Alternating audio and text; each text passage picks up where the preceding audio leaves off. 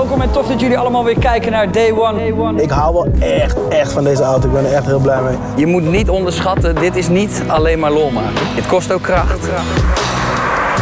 Ik heb hem nog nooit zo hard op zijn staart getrapt, zo op mijn banden.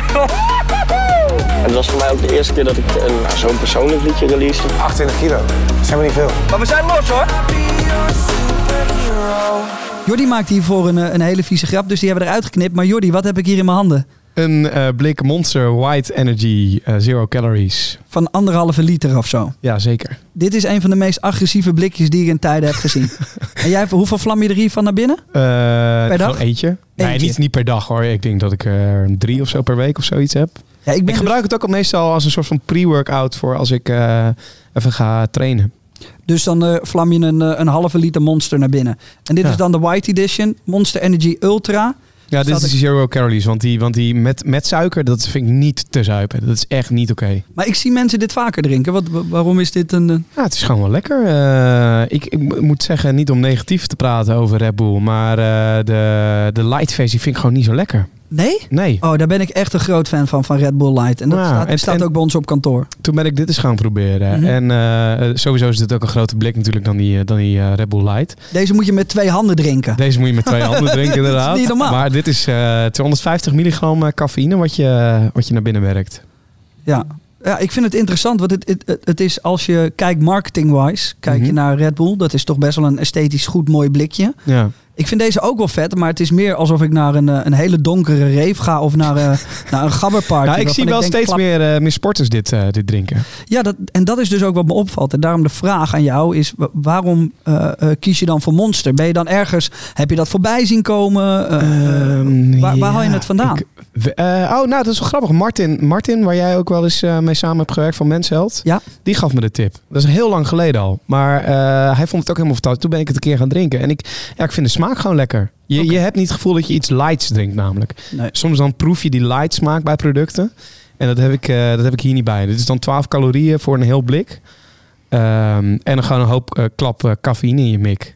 Dus kun je er gelijk uh, rammend tegenaan. In plaats van die achtentwintig koffie die ik er uh, 's ochtends doorheen smash. Nou, die doe ik ook. Maar dan met dit erbij. Nee, nee, nee, nee, nee, nee. Eén grote cafeïnebom. Weet, weet je wat mijn cafeïne intake is op een dag? Nee. Uh, Heb je dat bijgehouden? Uh, nou, ik weet gewoon wat ik, wat ik drink. Dus tweehonderd, of nee, twee is uh, twee keer de dubbele espresso op een dag, drink ja. ik. Um, en dan een blik. Dat doe ik niet iedere dag. En als ik niet een blik drink, dan zijn het drie dubbele espresso's.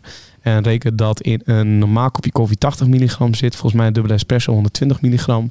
Dus twee keer honderdtwintig plus tweehonderdvijftig.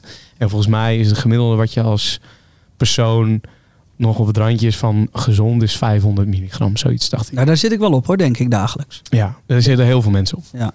Oké, okay, nou dan hebben we dat ook weer besproken. Gewoon even, ja. even weten waarom dat agressieve blik hier bij ons op kantoor staat. Uh, wij zijn namelijk hier op het Day One kantoor. Uh, er wordt verbouwd, er wordt geschilderd. Er is van alles aan de hand. Um, het sneeuwt buiten, het sneeuwt buiten. Ligt twintig centimeter. Het hele land is ontregeld. Niemand kan de deur uit. Dus, uh, dus zit onze gast ook niet hier. Nee, en onze gast van vandaag, dat is een, uh, een, een hele leuke, fijne gast. Omdat we... Um, ik, Hij is heel bekend, maar mensen in Nederland uh, zullen niet meteen weten over wie we het hebben. Dat vind ik altijd super interessant. Ja. Dus je bent eigenlijk meteen Nederland ontstegen en je pakt meteen door. Uh, jij kwam met het idee, dus mm-hmm. jij mag hem ook introduceren. Ja, pak, ik... je, pak je blaadje erbij. Nou, dat heb ik niet eens nodig. Ik, nee, ik, ik volg hem al een, uh, al een aantal jaartjes. Ik heb af en toe een paar keer gesproken. Ik heb ook een keer een Twitch-stream met hem gedaan.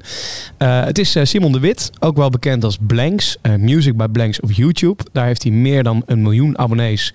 Op Instagram ook meer dan tweehonderdduizend Instagram-volgers. Uh, zijn grootste publiek komt, als ik me niet vergis, uit Amerika, waar hij heel groot is geworden. Uh, hij maakt bijvoorbeeld ethisch covers van, uh, van bekende hits. Dat heeft hij met, uh, met Post Malone gedaan, Better Now. Heeft hij volgens mij ook met een track van Billie Eilish, als ik me niet vergis. Anders moet hij me zometeen helemaal gelijk uh, corrigeren. Heeft hij dat gedaan. Homeboknuppeltje in nekje. Precies. Uh, al die dingen gaan viral van hem op YouTube. Uh, op TikTok inmiddels ook. Daar is hij ook groot. Uh, kortom, hij zit eigenlijk overal. En hij is een multi-instrumentalist die ook eigen muziek maakt, maar ook weer muziek met fans maakt. Hij heeft het qua social media zo echt wel, wel goed uitgespeeld. Want hij weet gewoon heel veel interactie te hebben met zijn fans. En dat, dat werkt een goed voordeel. Wij zaten zelfs net in een clubhouse met hem. Want wij hebben gewoon ja, ook klopt. een clubhouse, jongens. Uh, at J J Boske, zoek ons even op daar. En uh, daar doen we ook van alles. Dus dat is leuk. Maar daar ben je ook uh, te vinden, hè? Mag ik uh, hoe, gewoon, hoe gaan we dat? Gaan we de, de artiestennaam of hoe gaan we dit ja, doen? Gewoon Simon, gewoon toch? Simon, toch? Ja, ik zou zeggen gewoon Simon. Simon, um, ik heb yes. trouwens even tussendoor, Jordi. Ja? Ik heb uh, wat nieuws verzonnen voor in de podcast. Oh, um, oh god. Ja, uh, even heb kijken. Nieuws ik heb wat nieuws verzonnen. Okay. Ja, ik heb uh, drie vragen die ik eigenlijk altijd aan de gast zou willen stellen. Um, zodat we in ieder geval een beetje een idee hebben. Ja, we hebben een, een podcast wat, wat redelijk veel over ondernemen gaat, social media. Ik wil dat mensen echt wel dingen leren. En wat ja, ik merk ja, is dat ik ja. steeds meer dingen aan het bekijken ben. En dan denk ik, oh, ik zou dit zo graag aan iemand willen vertellen. Ik heb bijvoorbeeld, om een idee te geven, Uh, Netflix laatst uh, volgens mij de serie Afterlife gekeken. Dat gaat dan over mensen die, uh, um, die zijn gestorven en weer tot leven gekomen. En die hebben daar van alles aan overgehouden. Mm. Maar ook wel hele mooie uh, dingen en hele mooie manieren. En dat vond ik, ja, weet je, als je dat soort dingen dan kan delen met mensen, dat is het mooiste. Maar ik wil graag van onze gast weten, Um, Simon, zou jij ja. ons drie tips kunnen geven van dingen die mensen kunnen kijken, waardoor ze eventueel meer kunnen leren over wat jij doet, of uh, gewoon iets interessants, of waardoor ze hun avond kunnen vullen? Um, heb jij tips? Heb jij dingen die we nu kunnen opzoeken, kunnen kijken op welk platform dan ook, waarvan jij denkt, dat moet je echt even doen? Oeh, ik heb uh, drie dingen die ik zelf altijd kijk als ik geïnspireerd wil worden of zo. En omdat ik muziek maak, zoek ik heel vaak video's op van producers uit Amerika vaak die uitleggen hoe zij de grote hits gemaakt hebben van dat moment.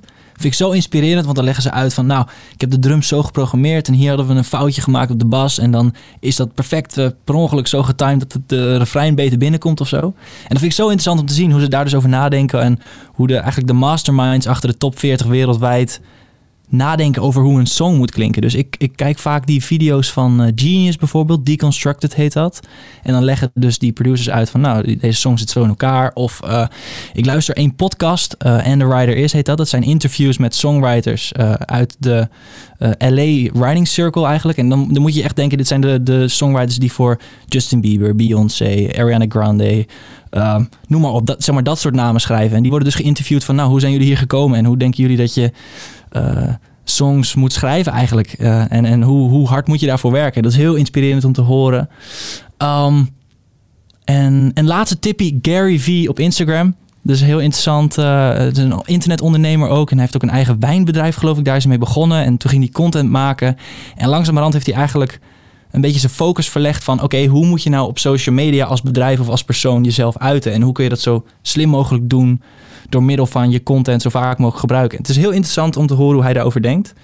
En uh, ik ben zelfs trouwens in New York één keer op zijn kantoor geweest. Hij was er die dag zelf niet. Ik heb alleen maar met zijn team gesproken. Maar uh, ik heb wel die, die K-Swiss uh, sneakers van hem, limited edition ja. of zo, meegekregen. Dus ja, dat is wel vet. Ja, ja. En hij heeft ook echt een legendary kantoor, wat volgens mij heel veel mensen kennen, omdat hij daar altijd YouTube-video's maakt en foto's doet. En nou, wel vet. Het was echt, het, het, zeg maar, weet je, van die films dat je, bijvoorbeeld The Wolf of Wall Street, dat zeg maar zo'n hele kantoorvloer gevuld is met mensen, allemaal papier en zo. Dat was gewoon dat. Het was gewoon, je ja, kwam binnen en ja, ja. je dacht, die zijn what? Gewoon de hele dag alleen maar met social media bezig.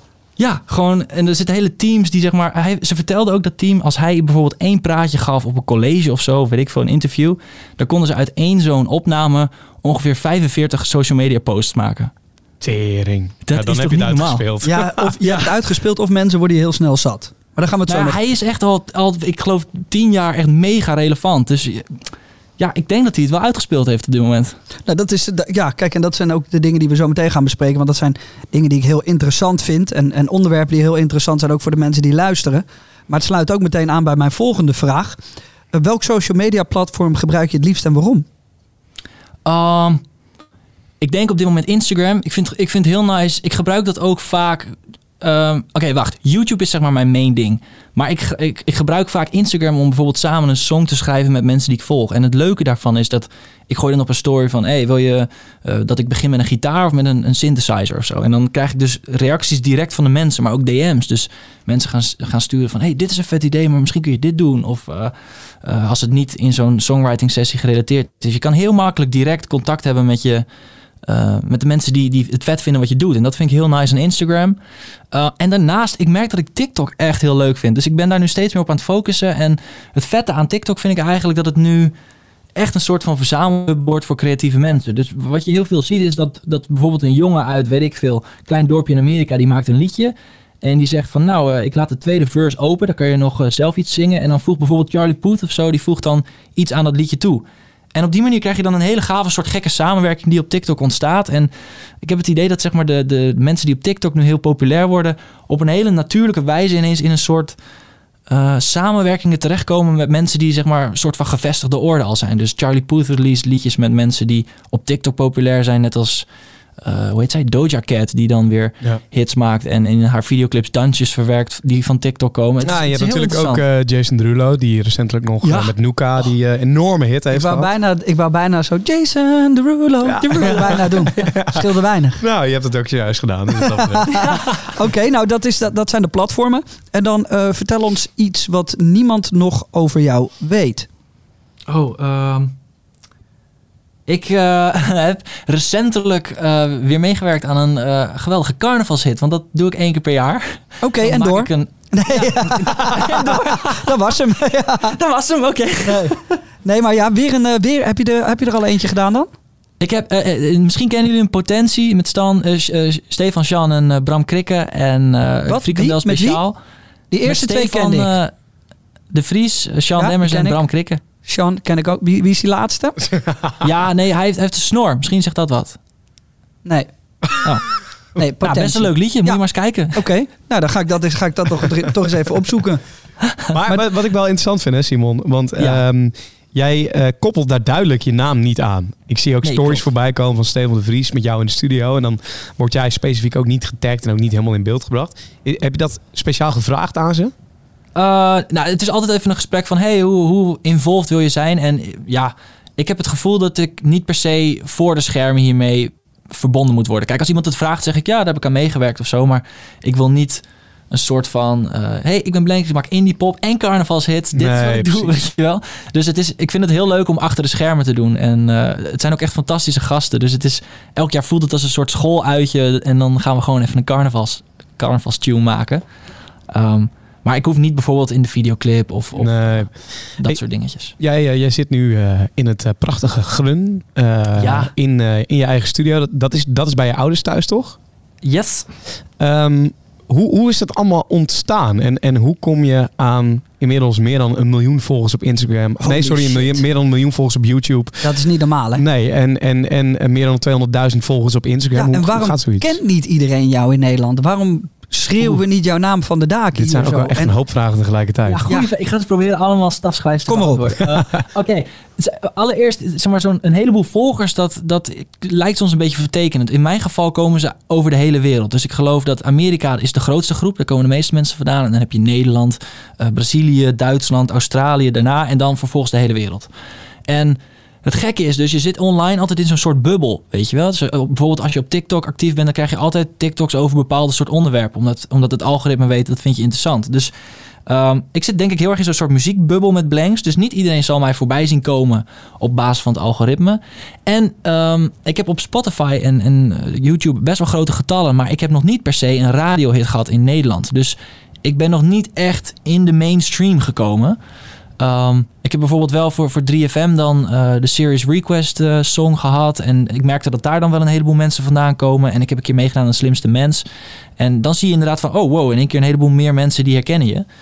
Um, maar verder heb ik nog niet echt zeg maar, dat mega mainstream moment gehad. Dus het bestaat allemaal nog een beetje online nu. En hoe is dat ontstaan ooit? Ja, uh, ik ben begonnen als, als eigenlijk elke YouTuber op zijn slaapkamer met een camera. Ik keek gewoon die Amerikaanse en Britse vlogs. Toen dacht ik, dit is echt vet. Dit wil ik ook doen. Maar en, wat vond je er zo vet aan dan? Want ik dacht ja, dat niet, nam, namelijk bij de eerste vloggers. Dacht ik, nee. Nou. Oké, okay, heel eerlijk. Uh, er is altijd zo'n event per jaar, dat heet VidCon. Dat is zeg maar de, de Amerikaanse YouTube-gathering-achtige uh, uh, versie. En dan zag ik hoe al die vloggers samenkwamen. En dan mochten ze in een hotel en dan gingen ze met elkaar chillen. En, en ik zag dat en toen dacht ik, dat wil ik ook. En toen ben ik... Ik vond het gewoon zo leuk eruit zien. En dat, dat ze zeg maar verstoppen moesten achter de gang, omdat er zeg maar overal fans waren. Toen dacht ik, wow, dit is volgens mij zo leuk. En dat ze dan met elkaar lol hebben, dat wil ik ook. En toen ben ik begonnen met... met filmpjes maken vanuit mijn slaapkamer. En, en in Nederland had je toen uh, Bardo en Teumes en zo. En dat vond ik ook geweldig. Dat is ook dus echt lang waren... geleden, hoor. Ja, ik denk dat dit al zes, zeven jaar geleden is, man. En Toen begon ik dus gewoon in het Nederlands met vloggen. Nou, dat, dat vonden mijn vrienden leuk. En op een gegeven moment de vrienden van vrienden. En dat is een beetje uitgegroeid naar duizend abonnees. En toen begon ik wat samenwerkingen te doen. En uh, uiteindelijk kwam ik bij een netwerk terecht. Dus die samenwerkingen werden wat groter. Um, en toen, ik denk toen ik rond de twintigduizend abonnees had. Dat, dat was echt ongelooflijk voor mij al. Toen, toen ging ik studeren. En toen... Um, Toen wist ik eigenlijk niet zo goed meer van, hè, wil ik door met YouTube of niet? Uh, wat wil ik er eigenlijk precies op doen? Want ik had toen al twee jaar lang elke zondag een filmpje geüpload. En uh, nou, dat is natuurlijk best een ding. Ik, eigenlijk was mijn hele weekend altijd weg voor die video. En um, in dat jaar begon ik met het maken van muziek. En toen leerde ik dus dat uh, de top veertig, zeg maar, of de top honderd wereldwijd, al die hits, daar werken eigenlijk, achter elke song zit wel een team, ja. bijna. En toen dacht ik, wow, dit is vet. Je kan dus gewoon heel goed worden in muziek maken en dan elke dag een hit schrijven, bij wijze van spreken. En dan gewoon de ene gaat naar uh, Justin Bieber, de andere gaat naar Ariana Grande, de andere gaat naar... Nou, noem maar op, weet je wel. En toen dacht ik, wow, dit wil ik gaan doen. En toen ben ik begonnen met muziek maken. En toen dacht ik, ja, eigenlijk is het nu wel zonde dat ik dan twintigduizend volgers heb. En dan ga ik dit een beetje op mijn zolderkamer lopen doen zonder dat uh, te delen of zo. Dus ik ben op mijn YouTube-kanaal toen begonnen met een serie, de One Hour Song Challenge. Waar ik dan een, een populair liedje pakte en die produceerde ik dan, zeg maar, helemaal opnieuw in één uur. En dan Fuck, maakte ik daar een beetje mijn eigen versie van. Holy shit. Ja, ik dacht, ja. Nou, ik zit na te denken, denk ik, waar, waar, dat heb ik dus een paar keer gekeken. Dat meen je niet. Ja, dat heb ik, ja, nee, ja, ineens heb ik een of andere epiphany, dat ik denk, ja, ik weet nog dat ik dacht bij mezelf, ik vind dit een vet concept, wat leuk. Nou, maar ik wist niet dat je Nederlands was.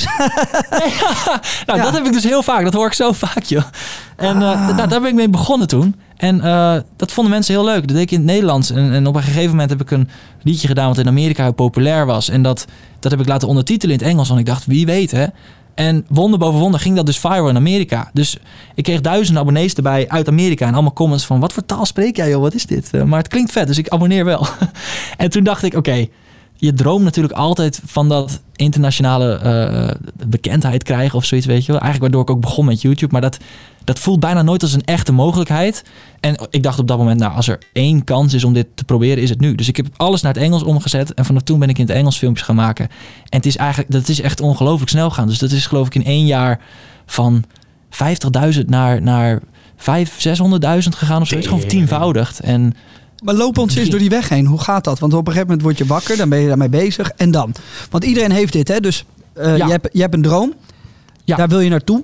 Dat lijkt super onrealistisch. Dat lijkt alsof je dat nooit gaat redden. Je ziet altijd dat anderen het doen. En je ziet altijd dat iemand anders dat succes heeft. En dan op een gegeven moment denk je bij jezelf... ja, ik ga het gewoon proberen. Maar ik weet niet of het werkt. Wie weet. En ja. ineens gebeurt er iets...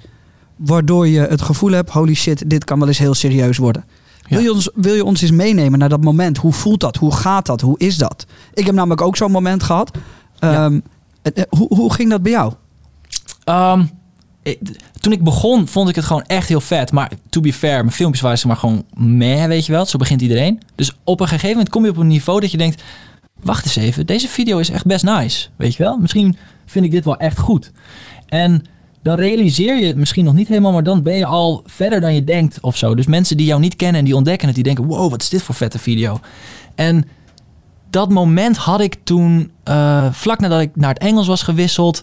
toen uh, deed ik dus alles in het Engels... en toen heb ik een video geüpload... waarin ik een liedje van Post Malone... in jaren tachtig stijl heb uh, opgenomen. Dus dat klinkt helemaal als zo'n eighties song...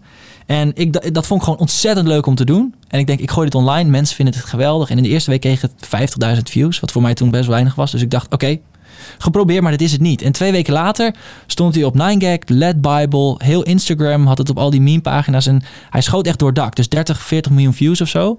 En toen dacht ik, wat is hier gebeurd? Ja. En toen kreeg ik dus ook gewoon honderdduizend abonnees in één week erbij. Gewoon bop. In één week? In één week. En hoe gaat dat dan met je emotie? Hoe, wat voel je? Wat denk je? Proef je dan nog succes? Komt er dan nog geld binnen? Hoe gaat dat? Uh, ja, d- er komt sowieso geld binnen. En indirect weet je ook van... oh, oké, okay, honderdduizend nieuwe uh, potentiële fans, zeg maar. Dit, wow, misschien kan ik nu echt gewoon uh, iets ervan gaan doen. Op dit moment was het, zeg maar, al een soort van mijn, mijn baan aan het worden... maar nog niet, zeg maar, echt dat ik het gevoel had van... dit is het of zo, weet je wel. Dus nee. Toen dacht ik echt van, wow, oké... okay, holy shit, ik heb nu gewoon driehonderdduizend abonnees. Ik word gewoon echt een YouTuber. Dat dacht ik, weet je wel. En uh, nou, in, die, in, dat, in die, die week dat je, zeg maar, die, die views hebt... ben je gewoon continu aan het refreshen. En via de mail komen ineens allemaal berichten binnen. En uh, management uit L A waren aan het mailen en dat soort dingen. Er is één partij uit L A waar ik nu nog steeds mee samenwerk... door die video toen. Uh, Want die had zoiets van, hey, dit is nice. Dus via, via uh, Maxwell, zo heet hij. Uh, shout-out naar Maxwell, die luistert toch niet. Maar ik bedoel, het is wel nice. Die, die regelt dan een sponsordeal bijvoorbeeld nu voor mij. En dat komt allemaal door die video op dat moment. En nou, dat je een sponsordeal kan doen is natuurlijk een stukje bestaansrecht. Omdat je financieel wat, uh, wat, wat uh, ruimer in je vel zit dan. Uh, dus één zo'n video zorgde ineens voor dat er een heleboel deuren open gingen. En dat je een heleboel nieuwe mensen hebt. Dus de volgende video die ik postte, die werd weer veel meer bekeken. En toen dacht ik, oké, okay, ja. wow, volgens mij gaat het nu gewoon zeg maar serieus lopen. En ik weet nog dat het heel onwerkelijk voelt. Want je, je ziet zeg maar een miljoen staan ergens. En, maar ja, wat betekent dat nou eigenlijk, hè? Helemaal niks. Helemaal niks. Het zijn gewoon een paar getalletjes op je scherm. En dan doe ik mijn laptop dicht en dan zijn ze er niet, hè? Ja, dat heb ik dus Groningen ook. En herkent niemand mij.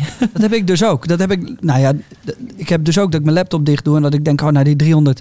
tienduizend abonnees die we hebben en al die mensen die ons volgen en al de video's kijken. Ik zie cijfers en dan denk ik, ja, nou oké, okay, prima, leuk. Dan doe ik mijn laptop dicht en dan ga ik naar mijn ouders en dan ga ik uh, boerenkool eten en dan is het allemaal weer gezellig, ja. weet je. En dan is het heel normaal. En da- maar als je dan op straat loopt, dan heb je dat wel af en toe. Ik in ieder geval wel, omdat het natuurlijk in Nederland is. Ja, nou ben ik, nou ben ik wel benieuwd, hè Simon. Want jij had het in ja. het begin net over die VidCon en dan die Britse, Engelse vloggers die dan het allemaal heel erg leuk met elkaar hebben. Ja. Het, het lijkt mij, als ik, als ik zo van een, als buitenstaander naar jou kijk, dat het misschien ook wel een, een beetje lonely voor jou kan zijn. Kijk, als je, als je net ook Bardo Ellens noemt, Thomas, die hadden elkaar, weet je wel. Die gingen ja. met z'n allen in een soort van Nederlandse community op een wave mee. Dat ging heel hard. Dat heb je nu tegenwoordig met Stefan de Vries, uh, Calvijn. Uh, Oké, okay, nu misschien die met z'n twee niet zo, maar um, Stuk T V. Oh, oh, uh, dat was een geintje en zo. Tussen die twee. Ja, weet ik. Oh, okay. ja, ja, ja, ja, gelukkig. I know. Um, de, die hebben ook een hele Nederlandse community, weet je wel. Als zij met iets met YouTube zitten, dan kunnen ze misschien met elkaar aankloppen. Of zij komen elkaar op een meeting tegen en dan hebben ze met elkaar gezellig. Hoe is ja. dat voor jou als een Nederlandse YouTuber die eigenlijk het allerpopulair is in Amerika? Ja, dat is lastig. Kijk, het leuke is, ik kom dus op een heleboel van die YouTube dingen wel iedereen tegen. En als je YouTuber bent in Nederland, dan heel veel mensen kennen me toch wel of zo, via via. En um, ik heb vroeger ook bij een netwerk gezeten, dus via daar ken ik een heleboel mensen die ook YouTube doen. Dus er zijn altijd wel een paar mensen met wie ik contact heb regelmatig. Bijvoorbeeld Stefan en Sean. Dus vanwege ook die, die carnavalssong. Maar ook wel met uh, uh, die Club Marije en uh, uh, Jeroen. En, en al die YouTubers zeg maar, heb ik vroeger ook heel veel opgetrokken. En uh, dat was eigenlijk wel een beetje zoals het was uh, in die video's die ik zag. Ja. Dus dan, dan zat je in een appgroepje met elkaar en af en toe organiseerde je een slaapfeestje. En dan sommige mensen vlogden, sommige niet. Maar dat was eigenlijk wel heel erg leuk. En uh, het lastige nu is eigenlijk dat, omdat ik internationaal zit en de rest eigenlijk Nederlands blijft, um, zie ik ze minder vaak, spreek ze minder vaak. En in werkverband kom je ze dus ook minder vaak tegen. Want nou ja, bijvoorbeeld niet gezamenlijke campagnes of, of evenementen of zo. En het gekke aan internationaal is, eigenlijk is iedereen die zeg maar echt groot is op YouTube wel in L A of New York of zo. En daar zit ik dus weer niet. Dus ik heb af en toe wel wat lijntjes met mensen. Maar ja, dan kan ik niet zeggen, oh, laten we van de week even koffie drinken of zo om te connecten. Want ja, ja. ik, ik kan niet naar L A. Zeker nu niet natuurlijk, maar nee. ja, je en, bent er niet altijd. En lijntjes dan met bijvoorbeeld andere Nederlanders die, uh, die internationaal gaan. Als je kijkt naar Kwebbelkop en Jordi. Als je kijkt naar, uh, naar Nicky Tutorials. Wel, wel een heel andere doelgroep. Jordi misschien ook een andere doelgroep. Is, zijn dat dan mensen die je ook tegenkomt dan? Of um, eigenlijk ook totaal niet? Nou, ik heb, ik heb Nikki nog nooit gesproken. Uh, vind wel heel vet wat zij doet ook. Met name gewoon vanuit Nederland. En ik heb uh, Jordi wel eens gesproken op een, uh, een borrel ergens. Maar eigenlijk heb ik daar niet echt contact mee. En dat is dan... Ja, voor mijn gevoel heeft Jordi ook al een beetje zijn crew, weet je wel. En die doet natuurlijk ook heel veel achter YouTube. Met, dat, met die huizen en uh, al, dat, al dat business wat hij erbij doet. Wat ik echt heel vet vind trouwens. Um, Maar nee, er is niet echt in Nederland... Eigenlijk zoek je natuurlijk iemand met wie je kan sparren op ja, hetzelfde ja, uh, interessegebied. Dus iemand die ook muziek maakt en iemand die ook wil produceren. En ik zou zeggen dat je op YouTube niet per se iemand hebt in Nederland op dit moment die een beetje in hetzelfde schuitje zit als ik, zeg maar. Niet? En ook um, niet um, um, Davina Michelle? Ja, dat is een beetje... Ja. Uh, ben, ik nu helemaal, heb ik, ben ik helemaal uit de richting, hè? Het kan zo zijn, maar ik weet het niet. Maar dat is nou, lijkt mij... nee, ja, ze heeft natuurlijk ook die, die covers en dat wordt internationaal opgepikt. Uh, ja, nee, dat, zij zit qua YouTube denk ik wel in hetzelfde schuitje. Alleen heeft zij natuurlijk wel al heel erg dik de mainstream in, uh, in Nederland gehaald.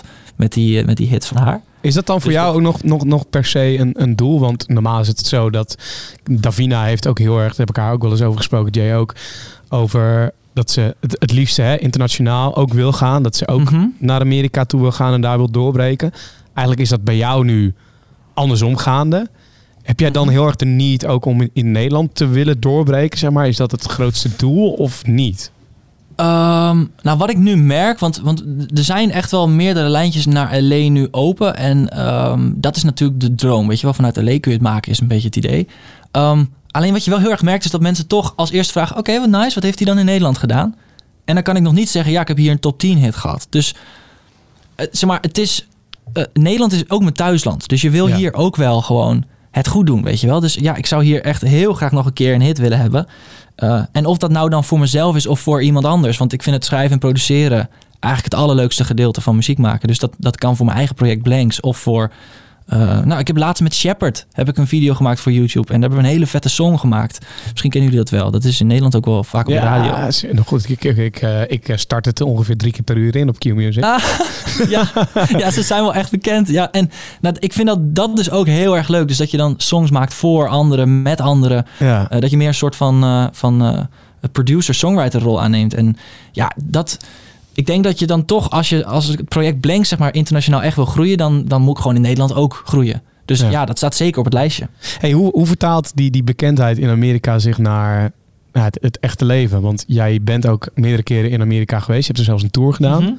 Mm-hmm. Hoe gaat zoiets? En, en hoe kom je daar aan? En, en merk je dan gelijk van, hey, wow. En ze, ja, de cijfers bent... worden ineens werkelijkheid, hè, waar we het net over hadden. Ja, wat mm-hmm. ik me afvraag daarnaast is, je bent natuurlijk... groot voor Nederland, maar in Amerika net sta je aan het begin. Ja, precies. Uh, ja, drie interessante dingen. Uh, wat jij zegt inderdaad, J J, in Amerika is een half miljoen abonnees veel minder dan in Nederland. Dus als je dan in New York landt, kan het zomaar zijn dat je gewoon drie dagen daar rondloopt en niemand herkent je, omdat die vijfhonderdduizend mensen verspreid zitten over heel Amerika. Um, nou is het grappige wel, de eerste keer dat ik daar naartoe ging en ik landde, werd ik op, op het airport gewoon direct herkend. Gewoon, hey, ben jij niet Team Music bij Blanks gast? En dan denk je wel echt van... shit. Wat is hier aan de hand? Ik heb net acht uur in een vliegtuig gezeten en ik land en mensen weten wie ik ben, weet je wel. Dus dat is heel vet. Um, maar eigenlijk is het overal in elk land waar ik kom, zeg maar, een beetje. Dus um, ik ben afgelopen jaar, of nee, zeg maar twintig negentien naar, naar Berlijn, Parijs, Londen, uh, in Europa veel steden geweest en naar L A en New York. En dan doen we overal zo'n meet-up. Dus dan post ik op mijn Instagram, hey guys, uh, ik ben nu in deze stad, uh, kom om vijf uur uh, in dit parkje even chillen. En dan neem ik mijn gitaar mee en dan speel ik wat liedjes. En dan komen er in elke stad eigenlijk altijd wel honderd mensen. Dus dat is dan, dan merk je echt van, wow, die nummers die zijn dus wel gewoon real, weet je wel. Je kan gewoon ergens naartoe gaan en dan, dan komen daar gewoon honderd mensen en soms, soms wel meer. En dan, puur omdat je even een, een uh, oproepje op je Instagram doet. En, en dat is echt een heel raar en heel gaaf gevoel, dat je dus over de hele wereld eigenlijk dat kan doen. Ja, ik, ik, ik vind het ook um, vet wat jij zegt. Ook dat uh, voordat er honderd mensen naar jou toe komen, moet er wel wat gebeuren. Want jij zegt, dan zijn het een, een honderd mensen. Maar het zijn wel honderd mensen. Ik denk ja. dat als ik vanmiddag op Instagram zet, jongens, ik sta op de Groest in Hilversum, dan komen er geen honderd mensen naar de Groest in Hilversum om, uh, om even Jordi Warnes uh, te, te ontmoeten. Ja, kon er de sneeuw. Nou, ik kan, ik kan het een keer proberen, hè, wellicht. Ja. Uh, of als ik daar met vijftig euro ga staan en hier heb je, dan komen er wel mensen. Maar, nee, maar om maar, om maar wat te noemen, toch? Dat, dat is wel zo. Ik denk ook niet per se dat, hoe bekend je, Jay, uh, jij ook bent in, in Nederland, dat als jij zegt, ik sta op de Groest, uh, kom naar me toe, dan zullen er misschien ook niet honderd mensen komen. Dat nee, heeft niks te, me- te maken met hoe bekend je bij... Ja. Ja, nee, nee, maar, ja, maar nee, ik snap wel wat je bedoelt. Ik denk dat de Nederlanders daar ook wat nuchterder in zijn. En die denken gewoon bij ja. zichzelf, oh vet. En ik merk wel dat we bijvoorbeeld met Day One heel veel liefde krijgen, vooral voor het maken wat we doen en de kwaliteit die we leveren. En dat, dat, dat, ik weet niet of het mensen direct fan zijn. Ik denk dat we ook een iets oudere doelgroep hebben. Ik denk dat ja. mensen het gewoon heel vet vinden. Maar ik gok ook dat muziek dat met zich meebrengt. Ja, muziek brengt ja. echt meer dat fanschap met zich mee. Ja. Uh, omdat mensen continu luisteren naar wat jij maakt. Um, en je social media game gewoon echt wel on the spot is. En gewoon heel goed is. En ik denk dat die, die combi maakt echt fans. Um, en ik denk dat dat wereldwijd... Sowieso zijn wij als Nederlanders heel nuchter volk. Uh, maar wereldwijd, ja, weet je wel, dan klap je er wel gewoon doorheen. En vooral in zo'n Amerika, daar, daar zijn ze gewend om... om ja, sterren zijn daar echt sterren. Ja, precies. Dat, dat heb je natuurlijk hier wat minder. Merk je dat ook? Ja, nou, een hele leuke anekdote. Bijvoorbeeld als ik hier... Ik ben wel eens te gast geweest bij een talkshow of zo. Dat is altijd super vet. Dan word je uitgenodigd en dan heb je een backstage en dat soort dingen. En dan daarna ga je weer weg. Uh, jullie kennen het ook. In Amerika ben ik op M T V geweest in New York. En daar werden wij gewoon met zo'n dikke S U V... Hoe heette die auto die jij nou wil hebben, Jordi? Ja, zo'n de hele Cad- zieke... Cadillac Escalade. Volgens mij zijn wij in een Escalade opgehaald van het vliegveld. Daar naartoe gereden. Ik had een hele kleedkamer met echt, zeg maar, tien keer zoveel snacks als ik ooit gezien had. Een eigen make-up artist, bladibla. En dan, daarna zeiden we, ja, we moeten eigenlijk ook weer naar het vliegveld terug. En dan werden we gewoon door die Escalade weer terug naar het vliegveld gereden. Terwijl ik in Amerika een kleine, echt een kleine ster ben. En dan denk ik van, als je op die manier behandeld wordt al op het level waar ik toen op zat. En als je dat vergelijkt met Nederland, is dat echt een hele andere wereld. Ja, hier moet je gewoon de trein pakken en wordt je, ja, je niet, word je niet eens goed. Uit, weet je wel? Nee. Ja. Dus dat is wel wat je merkt en wat je ook ziet, is daar... Uh, en, en ook in de Aziatische landen, daar, ik wil niet, weet niet of dit de juiste benaming is, maar daar verafgoden ze i- iets meer uh, uh, wat jij doet als artiest zijnde. Ja, je wordt echt op een soort, soort voetstuk geplaatst. Maar merk je dat dan ook financieel meteen? Wat ik interessant vind, is dat, uh, dat, dat het in Amerika over hele andere bedragen gaat. Dat je hier bijvoorbeeld een keer gebeld wordt door een mediamarkt voor zevenhonderd euro en dat het daar om serieuze cash gaat. Ik weet niet hoe dat zit. Um, volgens mij aan de ene kant wel, aan de andere kant ook niet. Uh, de campagnes die ik gedaan heb met Amerikaanse bedrijven, dus bijvoorbeeld ik heb met Audible samengewerkt en L G, dat zijn wel gewoon echt interessante bedragen. En als ik dat vergelijk met de mensen die ik in YouTube ken hier in Nederland, ligt dat wel hoger. Um, maar ja, ik heb dan ook wel één komma twee miljoen abonnees. Dus de vergelijking, ik weet niet zeker. Ik weet bijvoorbeeld niet wat een uh, Calvin krijgt voor een video of zo, weet je wel. Dat moet ik hem eens vragen. Maar dat... Um, Ik kan dat, ik weet niet zeker. Weten jullie, zeg maar, wat normaal is, dat je een half miljoen views hebt of zoiets? Wat is dan de, de ad rate die je daarvoor kan vragen? Nou, ik denk dat dat, en dat, dat zijn allemaal van die dingen waar ik dus altijd over nadenk. Is het, het, het gaat niet, bij ons gaat het, als ik bijvoorbeeld nu kijk naar Day One, hè, even als voorbeeld nemen. Ja. Um, wij weten dat we in een niche zitten in een bepaalde doelgroep. Dat we niet altijd de views gaan halen die de grote uh, sterren hebben op YouTube. Um, maar dat we wel een, een doelgroep heb, hebben die... Uh, uh, merken graag willen hebben of, of graag voorbij willen zien komen. En dat is vaak net zoveel of meer waard dan de gewoon maar random uh, ja. heel veel views. Dus het is moeilijk om te zeggen. Dus uh, uh, als het product heel goed bij je aansluit, dan denk ik dat het meer geld is dan als het product niet goed bij je aansluit. Ja. Wat ook ja. heel vaak gebeurt. Dus dat is moeilijk te zeggen. Maar ik denk dat ja, dat, dat, dat verschil zo tussen de, de ja, dat is best wel even gokken, maar tussen de vijf en de, en de vijftienduizend euro zal het wel zijn, denk ik. Ja, nou ja, zeg maar, die campagnes uit Amerika, die liggen wel aan de bovenkant daarvan. Standaard gewoon eigenlijk. Ja. En soms nog wel meer. En, um, in dollars? Ik heb, ja, wel in dollars, ja. Daar ja. moet ik er wel bij zeggen. Dus dat, dat valt dan weer iets lager uit. Maar ja, je ligt wel wat hoger gewoon dan uh, uh, in de markt. En ik heb dus bijvoorbeeld, ik heb een keer een campagne gedaan voor een soort midi-gitaarinstrument. Nou, dat is natuurlijk een hele goede match met mij. En een keer... Hadden ze mij ook uh, voor kunnen bellen. Ja, ja. ja, dan hadden ze de perfecte ja. doelgroep gehad. Zie je, ze hebben gemiste ja, kans. De perfecte doelgroep. Ja, ja, dus die, nou, die hangt nu hier in de studio. Maar ook bijvoorbeeld een keer voor een laptop die dan bedoeld is voor producing met L G, weet je wel. Dat zijn dan hele goede matches. Maar ik word ook wel eens gevraagd voor uh, uh, een, een V P N, weet je wel. En dan denk ik van ja, uh, ja, die bieden dan bijvoorbeeld, dat gaat dan om vijftien of twintig. Alleen dan, dan denk ik van ja, weet je, dat is... Mijn, mijn publiek heeft daar denk ik niet zoveel mee. En dan ga ik dus een minuut in het begin van mijn video over zoiets lullen. En niemand snapt wat een V P N is die mij volgt, denk ik. Weet je wel. Dus dan denk ik van ja, volgens mij kan ik dat dan beter niet doen. Ik denk wel dat dit, dat dit interessant is wat jij zegt. En ook wel iets wat, wat, je, uh, wat, wat ik heel erg terugzie als, als volger van jou. Is dat uh, jij had je makkelijk, makkelijker kunnen uithoereren, zeg maar. Wat je nu al aangeeft ja. met zo'n V P N-sponsor. Met het aantal volgers of eyeballs wat jij hebt online. Kun je in, in basis een hoop geld verdienen. Maar um, het is wel goed dat je ook niet op alles ja zegt. Want dan verpest je op een gegeven moment ook je following. En dan is ook niet en meer duidelijk brand. Wie Blanks is ja. inderdaad in je brand. Ja, ik heb zelf een heel duidelijk moment gehad waarop ik dacht van... Holy shit, YouTube is nu serieus een ding. Ik kan hier geld mee verdienen. Oké, okay, wat wil ik nu eigenlijk? Weet je wel, waar wil ik naartoe groeien? Wat wil ik over tien jaar doen? En ik merk dat ik het muziek maken in de studio het allerleukst vind. Dus zeg maar, mijn, mijn doel is Blanks zo groot mogelijk maken. Ik wil een wereldhit met Blanks. En ik wil daarnaast achter de schermen schrijven en produceren voor gewoon de grootste der aarde. Ik wil over tien jaar Ryan Tedder niveau hebben. Dat is de man van One Republic die achter de schermen ook voor Beyoncé, voor Ariana Grande, voor de Jonas Brothers schrijft. Weet je wel? Dat wil ik over tien jaar.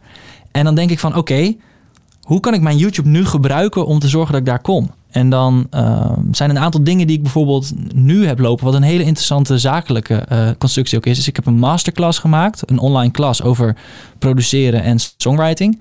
En mijn uh, uh, volgers die kunnen die klas dus uh, kopen. En dan hebben ze een, in een maand tijd leren ze zeg maar alles uh, om, om echt een headstart te krijgen uh, in dat produceren en songwriten. En dat is heel interessant om te zien. Want ik merk dat een heleboel mensen die mij volgen, die vinden dat uh, maken van de muziek echt heel interessant. Maar dat is best lastig. En ik weet nog toen ik zelf ook begon, dat ik dacht, waarom is er nou niet iemand die gewoon even chill uitlegt, zeg maar, hoe de basis zit. Dus ik heb zo'n klas gemaakt en dat loopt nu al een jaar. Dat gaat vijf keer per jaar. Dat heb ik één keer opgenomen. En dat is nu eigenlijk bijna een soort passief inkomen geworden.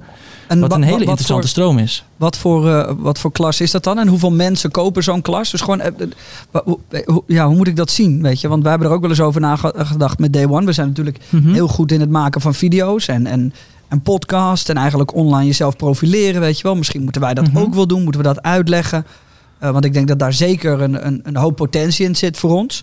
Ja. Um, maar wij hebben het nu even hier voor ons. Dat is wel lekker als we een computer bij ons hebben. Dat heb jij op een extern platform, zie ik. Ja, ja ik heb een samenwerking met Monthly, heet ja. dat. Learn Monthly. En zij hebben mij benaderd van... Uh, hey, we zijn een nieuw platform. We zoeken een aantal creators die een, een klas willen maken online. En die klas, die, in mijn geval ga ik drie songs maken... helemaal from scratch. En dan laat ik aan iedereen zien. Ik neem mijn scherm ook op en ik leg uit wat ik doe... en hoe ik nadenk over bepaalde dingen.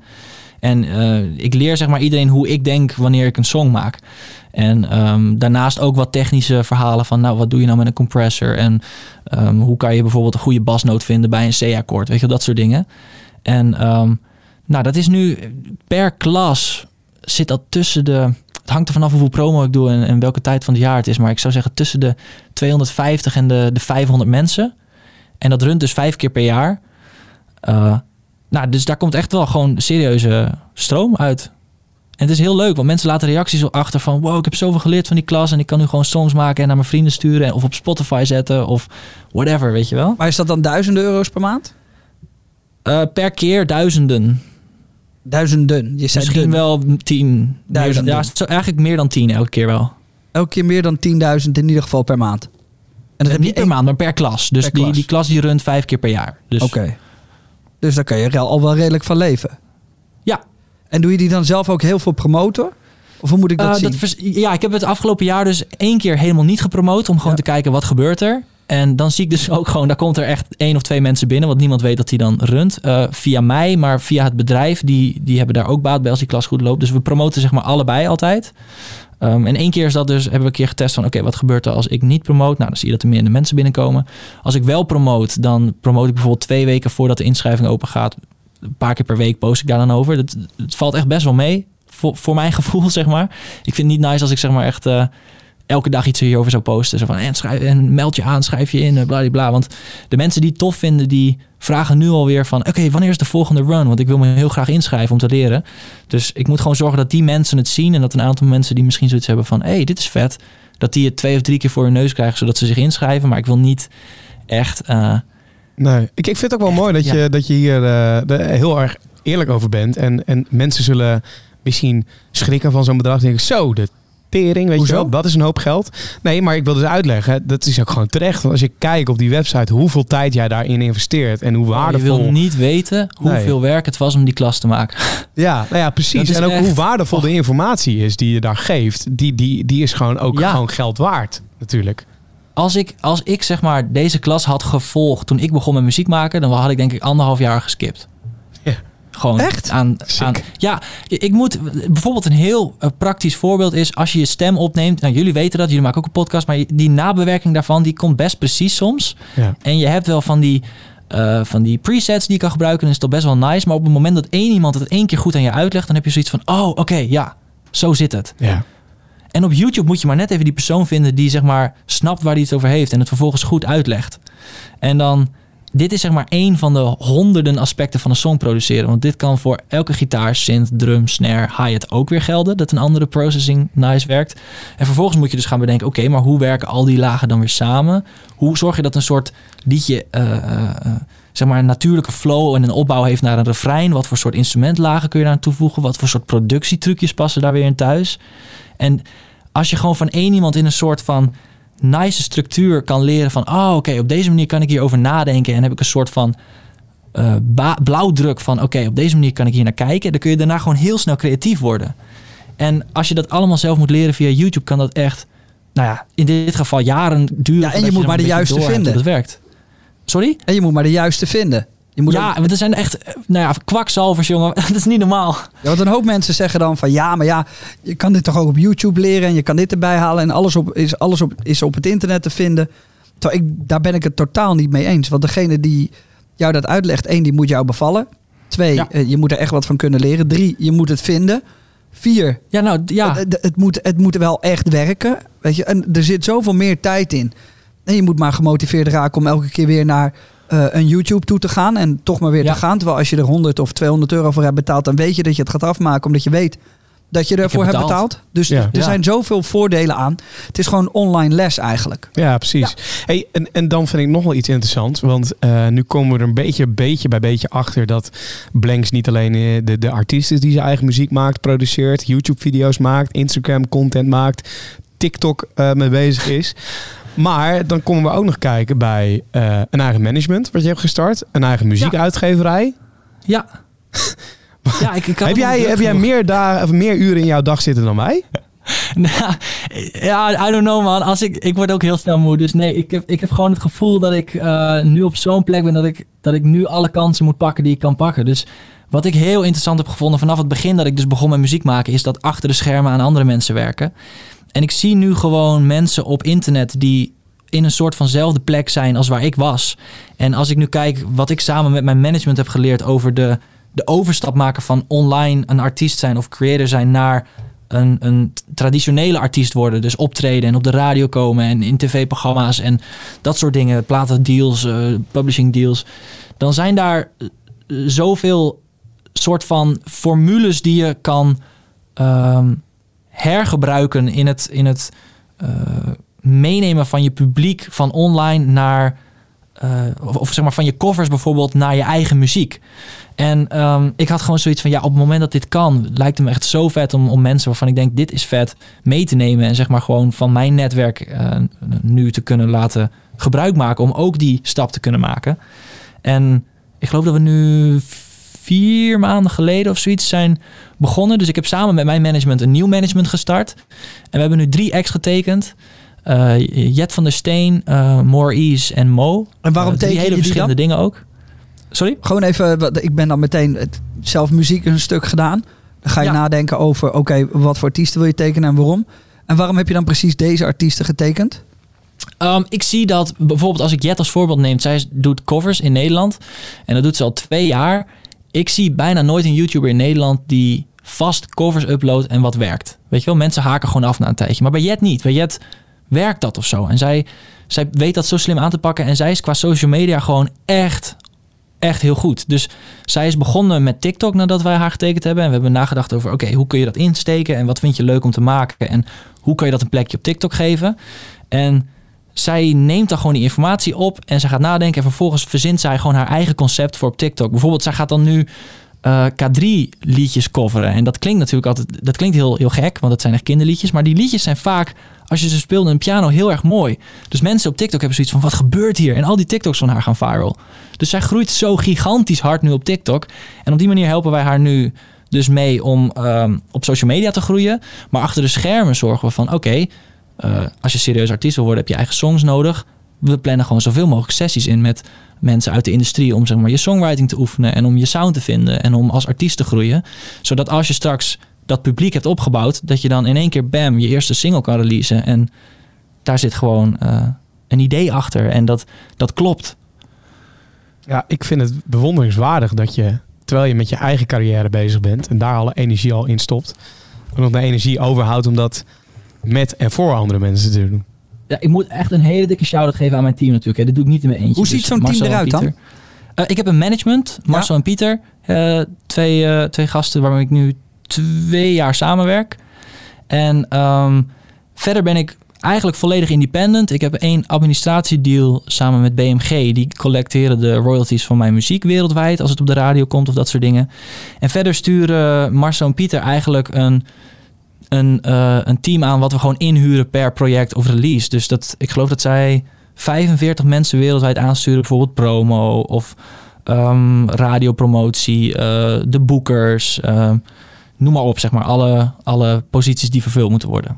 Ja, ja ik, ik ken Marcel en Pieter goed. Ik heb er stage gelopen en daarom vond ik het ook wel mooi dat op een gegeven moment ik hoorde dat jij daar terecht kwam. En dat jij dan, wat je net ook omschreef, hè, je bent, bent eigenlijk online groot, bekend.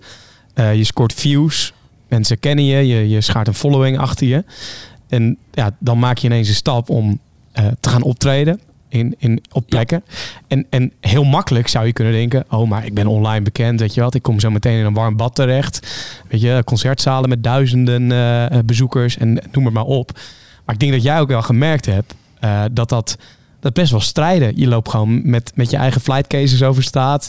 Komt wellicht in een, ja. uh, in een, in een backstage terecht uh, waar je ook tussen andere artiesten zit. Of uh, weet ik veel, in de, in de badkamer van iemand of wat dan ook moet omkleden. Het is, het ja. is, het is best aanpoten. Het is niet zo dat omdat je online een following hebt dat je ook gelijk in de beste plekken staat. Nee, zeker niet. En dit is ook, je kan zeg maar online echt enorm zijn en niet een, een top veertig hit hebben bijvoorbeeld. Hè? Ja. En je ziet nu dat met TikTok dat een beetje begint. Weet je wel, als een hit op TikTok ontstaat, dan kan je bijna zeggen, oké, okay, over twee maanden komt hij op de radio. Weet je, want nu begint dat, uh, die doorstroom die begint te komen. Maar ja, uh, optreden is echt, echt gewoon compleet uh, andere koek. Weet je wel, als ik in de studio een song maak, dan weet ik precies wat ik uh, aan het doen ben. En ik kan lekker uh, een kopje koffie zetten ondertussen. En ik kan helemaal uh, tot twaalf uur 's nachts natuurlijk een vette song bouwen. Maar als je, en, en honderd keer zeg maar de vocal take opnieuw doen of een gitaardingetje inspelen. Maar live heb je gewoon vierhonderd gezichten voor je neus en die willen lekker dansen of lekker uh, vette muziek horen. En dan moet je het gewoon doen. En uh, dat is zo'n andere dynamiek. En dat vond ik ook zo spannend. Dus zeg maar, afgelopen jaar hebben we daar heel veel in geïnvesteerd. Dus ik heb een, een band nu ook als ik live speel. En daarmee repeteren we. En um, dat is voor mij echt iets nieuws. Dus dat, ja, dat, dat is heel vet om te merken dat dat dan ontwikkeld. Want als ik kijk hoe ik, een, hoe ik een anderhalf jaar geleden op een podium stond, dan ben ik daar echt in vooruit gegaan. Um, maar ik heb het gevoel dat zeg maar, mijn, mijn grootste ontwikkeling nog wel ligt bij het live spelen. Weet je, daar kun je zo, zoveel nog in groeien als ik kijk naar video's van een, nou ja, laten we nog maar een van de beste voorbeelden pakken. Freddie Mercury op dat uh, Band-Aid concert. Ik bedoel, als je het hebt over live performances, ja. is dat denk ik wel zo'n beetje het allerbeste ooit. Ja. Dus ja, als je zo goed wil worden, kijk, dan zou ik eigenlijk elke dag nu acht uur moeten gaan oefenen, denk ik. En dan kan ik misschien net als corona een beetje weggaat. Uh, uh, nou, daar een tip zou ik niet durven zeggen, maar iets beter zijn dan ik nu ben. Hey, even, ik, ik, er is zo fucking veel wat ik niet had verwacht. En dat is ook het leuke aan dit soort gesprekken en aan een, aan een podcast opnemen, is dat mensen mee kunnen luisteren en een beetje jouw wereld in kunnen duiken. Zoals we dat nu aan het, aan, aan het doen zijn. En als ik dan even de opsomming maak van, ja, je hebt al die social media die je bijhoudt, je moet muziek maken. Je doet het allemaal zelf. Je hebt dan een fantastisch management. Je kijkt naar artiesten om te tekenen. Die moeten aan een bepaald iets voldoen. Als ik het even zo, luister, uh, zo beluister, dan is het meestal de social media kant. Dus dat is echt wel een beetje, ja, wat, wat natuurlijk gek klinkt, maar wat ik ook met Famke Louise heb gedaan. Eigenlijk is mm-hmm. alles opgebouwd uit social media toen. Um, dat is een hele nieuwe wereld. Hoe, hoe, hoe kijk je daar nu tegenaan? Is dat iets waar je specifiek naartoe gaat, naar social media? Dan ga je op zoek naar mensen. En, en vraag twee eigenlijk is, als ik nu een artiest zou willen worden op social media, hoe, hoe ga ik dat dan doen? Waar begin je? Oh, goeie vraag zeg. Allereerst, ik zou nog één nuance willen toevoegen aan het zoeken van mensen. Ik zoek wel echt mensen die op social media al hun artiestschap aan het uiten zijn. Dus ik zou uh, minder snel bijvoorbeeld, uh, uh, volgens mij, ik weet niet zeker, ik heb, ken Famke niet, Famke niet persoonlijk, maar volgens mij had zij, uh, toen ze begon met YouTube, niet per se aspiraties om artiest te worden. En is dat later gegroeid.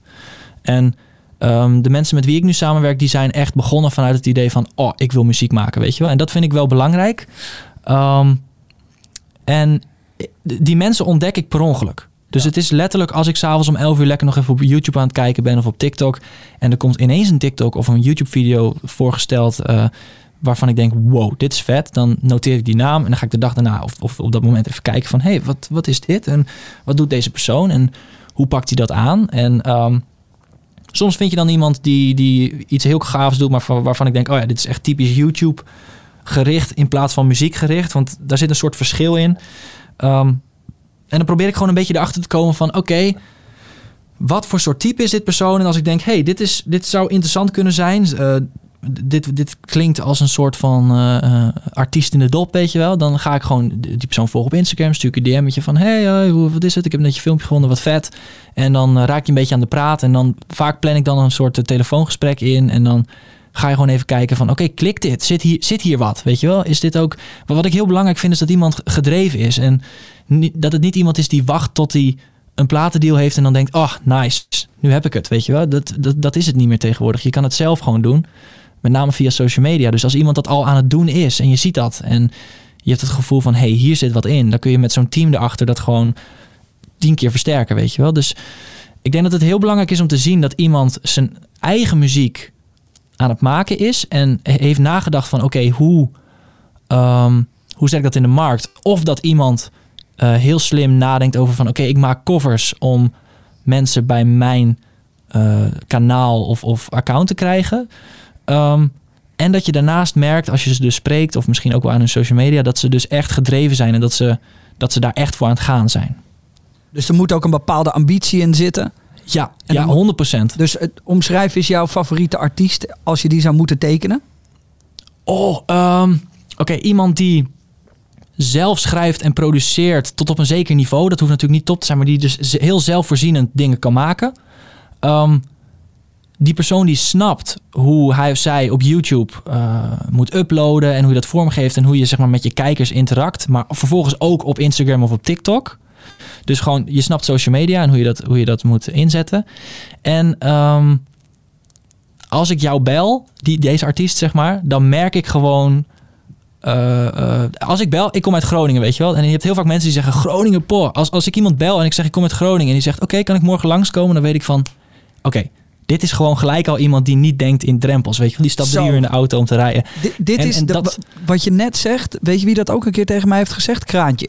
Kraantje papi. Nou, die heeft... ik, Kraantje vind ik ook een supergoed voorbeeld van iemand die echt die drive heeft. Dit is precies hetzelfde. Hij zei, toen ik hem voor het eerst leerde kennen, zei ik ook, ja, Groningen. En zei hij, ja, met Jay, luister, als mensen echt wat willen van je, dan komen ze hierheen. Ja. En als ze denken dat we, dat, als we denken dat we iets toe kunnen voegen, dan komen ze echt hierheen. Dus het is best wel een... Um, uh, Het is best wel een goeie, weet je. Als mensen echt iets ja. willen, dan komen ze wel naar Groningen. En als ze denken er iets uit te kunnen halen, ook. En als ze het leuk vinden, ook. Dus het is helemaal niet gek om op die manier een soort van drive te testen en te bekijken. Jordi vindt het, vond het bijvoorbeeld al moeilijk om vanochtend hier naar het kantoor te rijden. Houd erop. Houd erop. Ja, ja, maar Jordi, dat is helemaal niet waar. Maar Jordi heeft dat verdiend. Nee, maar Jordi is ook echt een superster. Weet je, dus dan, uh, dan krijg je... Ach, flikker toch op hier. Met nee, maar dit is wel, het is wel echt een goeie, toch? Het is gewoon, op die ja. manier voel en zie je wel of iemand iets, iets graag genoeg wil. En dat heb ik nog steeds. Uh, ook op vijfendertigjarige leeftijd en wat ik allemaal doe. Als ik iets wil, rij ik gewoon naar Groningen. Als jij morgen ja. iets vets hebt, dan rijd ik daar zonder moeite heen. Om ik de... had dat ook. Ik ben ook hier in Hilversum gaan wonen acht jaar geleden. En toen zat ik ook op, uh, op vijftien vierkante meter op mijn kamer. Slechte, uh, slechte tocht en weet ik veel wat, allemaal koud. Maar ik wilde gewoon met de radio werken. Oké, okay, maar wat als, ja. iemand, als iemand dat nu niet wil, maar wel al dat talent heeft en dat je het er wel echt in ziet? Um... Lastig. Ik denk dat het er dan gewoon van afhangt hoeveel vertrouwen je in een project hebt. Want uh, ik denk dat, dat dus werkhouding en inzet en ambitie... Ik denk dat dat tegenwoordig misschien wel de helft is. Dus uh, ongetwijfeld, er moet een muzikaal talent in zitten. Dat is gewoon het belangrijkste, denk ik wel. Maar als je dat niet combineert met een bepaald soort gedrevenheid of ambitie...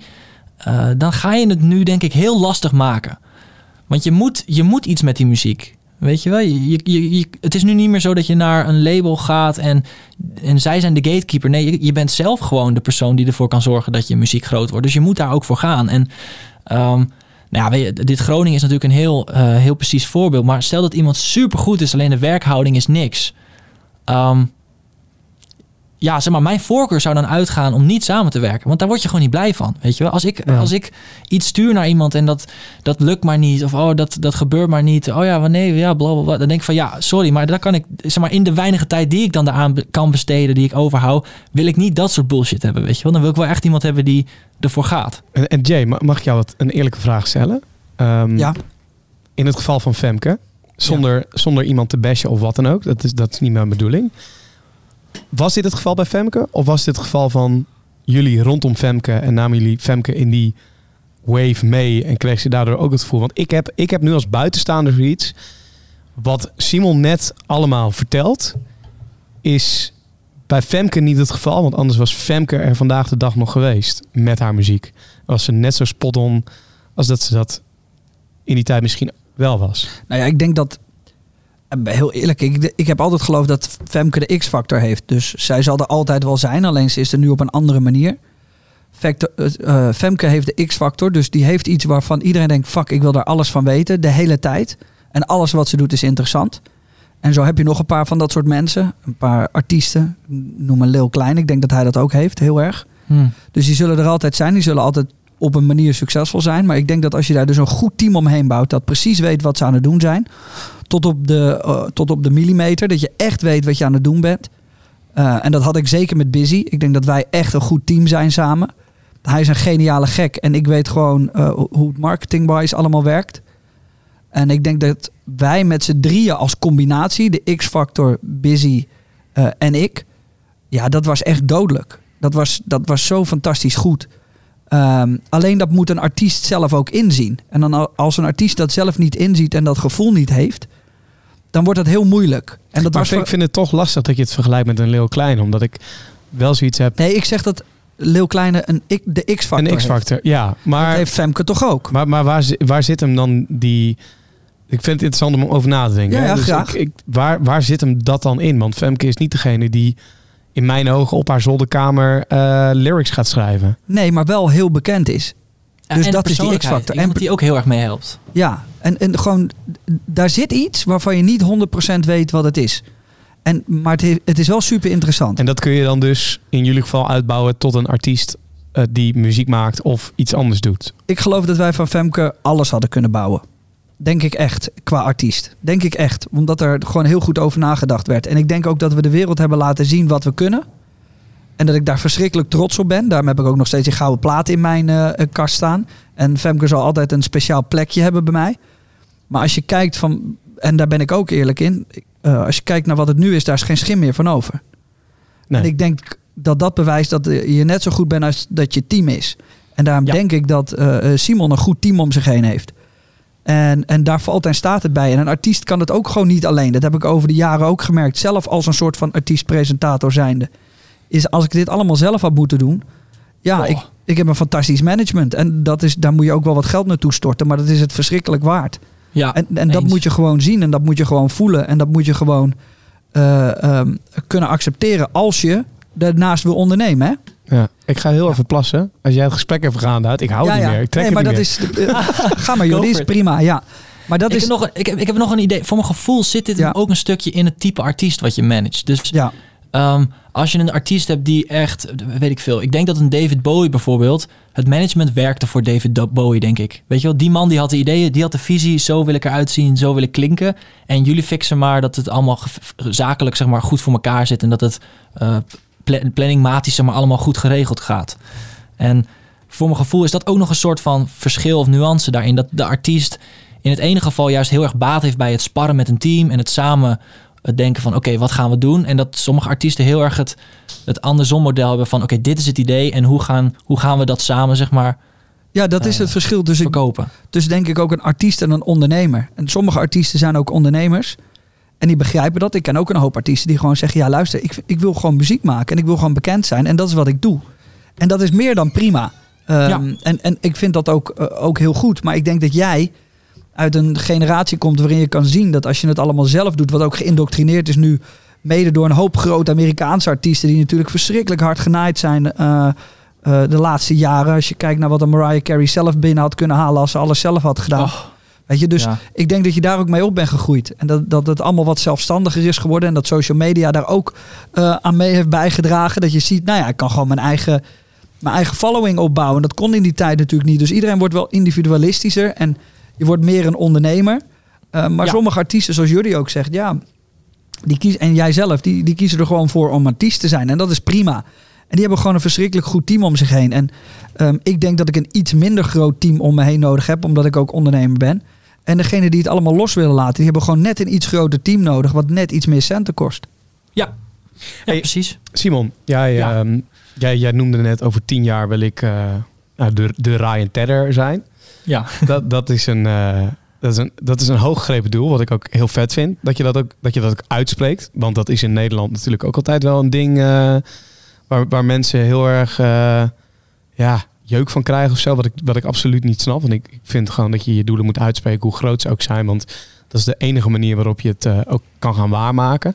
Mm-hmm. Hoe ga jij de weg afleggen om dat te bereiken? Wat, wat, wat zijn de plannen in je hoofd die daaraan gaan bijdragen? Um, ik heb nu op dit moment uh, een keuze gemaakt. Eigenlijk in oktober had ik een beetje het gevoel van... oké, okay, wat ga ik nu doen? Weet je wel, ik heb uh, met mijn YouTube nu voor mijn gevoel... in de niche waarin ik zit, redelijk wat bereikt. Ik heb een klas erbij. Ik heb mijn eigen artiestenproject Blanks. En in Nederland heb ik nu uh, op een aantal keer een song op de playlist gehad. Uh, hier en daar. Nog geen top veertig hit, maar... ik zat zeg maar op zo'n punt waar je comfortabel kan blijven doen wat je, wil, wat je aan het doen bent. Of dat je zeg maar echt een keuze maakt en dus bepaalde dingen achter je gaat laten. En ik heb daar echt de keuze gemaakt van oké, okay, focus gaat nu op Blanks, eigen project. Uh, en iets minder naar YouTube de covers. Want als ik nadenk um, over hoe ik mensen volg op YouTube die artiest zijn... dan vind ik het super vet als ze bijvoorbeeld één keer per jaar een cover posten van een song. Maar stel dat een artiest elke week een cover zou posten... en ondertussen heeft hij ook zijn eigen muziek... dan zou ik echt denken, ja, wat voor artiest ben je nou eigenlijk? Maak je nou muziek of covers? Wat, wat is dit? Dus ik geloof erin dat ik als artiest zijnde moet groeien... door minder covers te doen op YouTube... en meer mijn eigen muziek moet laten zien. Of meer mijn eigen persoonlijkheid. Dus, is dat wat je uh, vindt of wat je denkt? Of, want dat vind ik altijd, als succes is, is succes, toch? Um, Ja en nee. Ik denk dat... Kijk, als, ik, als je veel covers doet, heb je veel views. Veel mensen die je checken. Maar uh, het kost zoveel tijd. Dus ja, als ik een, en ze zijn als denk ik, ik ook fan van, van, van het feit wat je covert. En worden ja. minder snel fan van het verhaal wat jij zelf vertelt. Ja, dus er zijn eigenlijk twee dingen. Kijk, het klopt wat je zegt, Jay. Succes is succes. Dus als er mensen mij volgen voor die covers... en die gaan daarna de muziek checken, dan is het goed. Maar als ik echt wil groeien... naar een Ryan Tedder level, dan moet ik gewoon echt heel goed worden. Dus dan moet ik gewoon nog, nog fucking veel gaan oefenen... en fucking veel gaan maken. En die tijd heb ik niet als ik elke twee weken een cover moet uploaden. Dus dan hou ik mezelf als het ware tegen voor mijn gevoel. Dus ik heb echt gekozen van... oké, okay, ik moet op de ontwikkeling gaan zitten van mijn eigen project. En dat betekent dus misschien dat ik op het gebied van YouTube... misschien wel wat moet inleveren. Omdat er dus minder covers komen... wat, wat minder, zeg maar, klikbaar is. Mensen gaan minder snel klikken... als er niet Ariana Grande cover in de titel staat of zo... Uh, maar ja, op het moment dat je dus... Stel dat je zou groeien van vijfhonderdduizend views per video naar driehonderdduizend views... maar die driehonderdduizend views zijn puur voor je eigen song... dan, voor mijn gevoel, win je daar eigenlijk mee. Omdat je uh, een gefocuster publiek krijgt... wat alleen gefocust is op jouw eigen materiaal... Uh, in plaats van op de covers. Als je elke ja, ja, keer vijfhonderdduizend views hebt... Ik ben het er helemaal mee eens, hè? Ik ben ja. het er helemaal mee eens, want we hebben natuurlijk ook... wat je ook ziet in YouTube-wereld, is dat een hoop... Uh, mensen een soort van um, uh, kijken wat er in, in Amerika aanslaat. Zoals, ja, weet je, ik heb al ja. heel vaak over nagedacht of we niet sneaker shopping in het Nederland zouden moeten doen. Ja, d- ja, dat, dat zou kunnen. Werken, denk ik. Dat ja. zou heel goed werken, denk ik. En het zou kunnen dat ik dat ga doen. Maar voor nu heb ik het even afgehouden. Omdat ik denk dat we met Day One gewoon best wel bekend staan om het feit dat we onze eigen dingen allemaal maken en doen. En het is toch ook wat, wat Wouter van der Vaart de vorige keer zei... is dat een vierhonderdduizend views op een video met Try Not To Laugh... veel minder waard is dan de vijftigduizend, zestigduizend views die hij scoort op een Minecraft video. Daar geloof ja. ik ook in, ja. ja. ja. Helemaal mee. Precies wat Simon ook zegt, ja. ja. En dat ja, zijn en dingen waar dus... je dus over na moet denken. Hè? Want, want dat is ook wat ja. ik even weer terugkomen naar... wat ik net ook vertelde, is dat... Um, de vijftigduizend views in een bepaalde niche is soms veel meer waard dan een miljoen views uh, in, in iets waarvan je niet zeker weet waarom je het hebt gepost. Ja, precies. Gewoon om te scoren. En dat, dat, ik denk dat we dat steeds meer gaan zien ook in de toekomst, is dat het gewoon scoren. Ja, een miljoen views, hartstikke leuk, maar wat heb je aan de miljoen, miljoen views? Wat ja. heeft het voor jou gedaan? Wat heeft het gedaan voor een eventuele sponsor? Wat heeft het gedaan voor je bekendheid? Wat, uh, ja, d- dat is denk ik heel belangrijk. Wat is het nut van de miljoen views? En wat ja. heeft het gedaan? Ja, en dat, dat is dus eigenlijk die, die keuze. Ik wil, die, ik wil zoveel mogelijk tijd kunnen steken in het maken van muziek. Oké, okay, dan ga ik dus wat minder op zoek naar die viral-achtige video's... die wel één keer veel views uh, genereren... maar die misschien niet bijdragen aan de, de versterking van mijn brand. Bijvoorbeeld een heel goed voorbeeld is zo'n stijlswap. Stel dat ik een, uh, een song van Post Malone zou omzetten. Post Malone klinkt al totaal niet als ik, vind ik. Dus dan, dan doe ik al iets van iemand anders... En dat zet ik om naar bijvoorbeeld een jaren zestig-achtig klinkend liedje. Dan maak ik dus van iets wat niet voor mij is. Iets wat niet klinkt als iets voor mij. En vervolgens probeer ik daar dan bekend mee te worden. Dus w- wat ben je dan? Iemand die liedjes omschrijft? Of iemand die... Zeg maar, dat, dat is niet ja. duidelijk. Dus ik wilde daar een beetje vanaf. Ik wil komend jaar dus meer focussen op mijn eigen materiaal. En daarnaast dus oefenen in het schrijven en produceren. Want hoe meer tijd ik daarin kan stoppen, hoe beter ik daar ook in word. En hoe eerder ik over tien jaar zeg maar op dat Ryan Tedder level kan zijn. En ik, en ik hoop ook dat um, het honderd procent independent gedeelte... Um, ik toch ook voor gaat zorgen dat je op de radio terechtkomt. Want heel, heel ja. veel mensen zullen nu misschien denken van... ja, maar Jordi, je, je, je werkt toch bij Q, weet je wel. Uh, je kan toch makkelijk dan iets van, van, van Simon gaan draaien. Nou, dat heb ik ook wel een aantal keer gedaan. Je hebt een keer bij mij in de studio uh, ook mm-hmm. uh, opgetreden zelfs. Maar ja, kijk, ik, wij en als radiostation heb je toch ook te maken met... ja, verschillende platenmaatschappijen. Hè. Iedere week komen er bepaalde tracks uit. Je hebt een playlist waar er iedere week maar... misschien vier nieuwe liedjes op, uh, op kunnen uh, bijkomen. Omdat anders je hele sound van je stations misschien te onbekend wordt. Ja, precies. Uh, nou, die vier liedjes. Als, Wat een als... gezeik zeg. Ja, er komt zoveel gezeik ja. bij. Justin Bieber release een track. Ja, is wel een hit. Ja, go- go- komt op de playlist. Daar ja, nou, heb je nog maar drie plekken het, ja. over. Dus dat komt er allemaal bij kijken. Het is, het is heel lastig. Ook voor, voor artiesten, denk ik, die um, geen plugger hebben. Die, die geen platenmaatschappij hebben. Plugger is gewoon een guy die langs een radiostation gaat... met vroeger een bakje cd's. En vroeger klinkt alsof het tien jaar geleden was. Maar dat was echt nog tot een jaar geleden. Ja. Um, komt langs. Laat zien wat hij allemaal nieuw heeft. En daar worden keuzes uitgemaakt. En ja, het is, het is lastig om daar om daar tussen te komen. Zeker als je honderd procent independent bent. Wat, wat bij Simon het geval is. Ja. Want hoe ja, zie jij dat, Simon? Ja, en hoe ga je daartussen komen? Ja, dat is echt twee hele goede vragen. Eén is... ik denk dat als je uh, independent je positie zo sterk maakt... dat niemand meer om je heen kan... dan kun je op een gegeven moment bij een label zeggen van... nou, ik wil deze deal. En dan zegt een label, oké, okay, dat is goed. Ja. En nou, op dat moment heb je een hele goede uh, deal. Maar ik weet niet eens zeker of dat nog nodig is. Want heel eerlijk, al die... jij ziet ze denk ik ook voorbij komen, Jordi, als je moet draaien. Maar die, die hits die van TikTok komen... bijvoorbeeld ja, die uh, Roxanne van Arizona Service. Ja, ja het, het, het zijn er onder... Het, het, ik, laat ik zo zeggen, ik denk dat... het, het, nou, niet het grootste gedeelte... maar een heel groot gedeelte van de playlist... is echt door TikTok bepaald ja. de afgelopen maanden, de afgelopen jaar. En dat is gewoon... als, als je dus ziet dat... Kijk, je moet dus zorgen dat je independent zo'n sterk verhaal hebt... dat de radio er niet omheen kan. En dat is gewoon... dat is lastig, weet je. Want er zijn maar... Er zijn maar zoveel songs die op een, op een bepaald moment viral kunnen gaan. Dus je moet eigenlijk dan de mazzel hebben dat jouw song daartussen komt. Of dat je dus uh, toch uiteindelijk in zo'n platendeal terechtkomt. Um, maar ja, hoe vet is het als je helemaal independent kan zorgen dat jij op nummer één komt? Want los van dat je het dan echt zelf gedaan hebt samen met je team, dat, wat natuurlijk vet voelt... dat is voor je inkomsten-wise ook echt veel interessanter... dan als je een deal hebt met een label waar je in zit... voor veel te veel percentages. Ja, ja en ik denk dat ook mensen niet moeten vergeten. Want dat wordt bijvoorbeeld ook heel vaak uh, gezegd... Of, of, of verlangd van bepaalde artiesten... van joh, draai me eens een keer. Maar die ene play op de radio in mijn programma... gaat er niet voor zorgen dat... Uh, dat er heel veel gaat gebeuren, zeg maar, qua airplay. Je moet echt als station zijn... iedere D J moet er... Nou, of, of fan van zijn, of het ook tof vinden. Nou, dan zou het als, het, als iedere D J besluit om te gaan draaien... wat kunnen werken. Of de muziekredactie moet gaan zeggen... van oké, okay, we willen vanaf deze week die song gaan toevoegen. Er komt zoveel ja. bij kijken. En, en um, heel vaak wordt er ook gezegd van... ja, maar je hebt de radio helemaal niet nodig.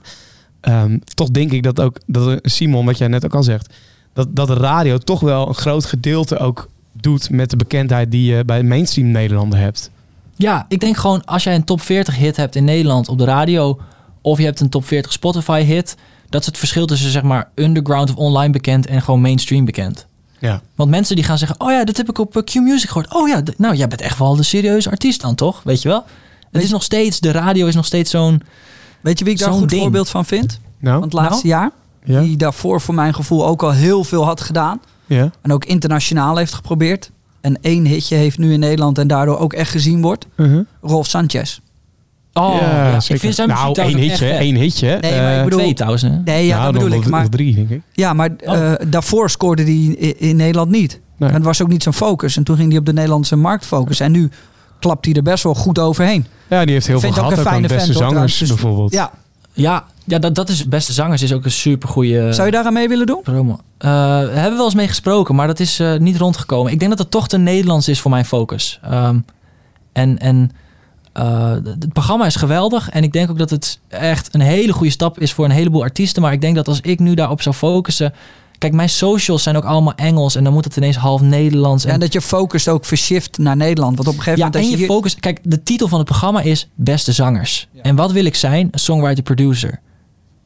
Dus is, het, is, dan, is, het dan niet, is dat dan niet misschien ook een beetje waar het, waar het probleem ligt? Waarom Davina Michelle misschien sneller van, van, van YouTube, et cetera, naar radio is gegaan? Omdat haar focus ook online of, of voor het verhaal of wel juist aan een beste zangers meedoet.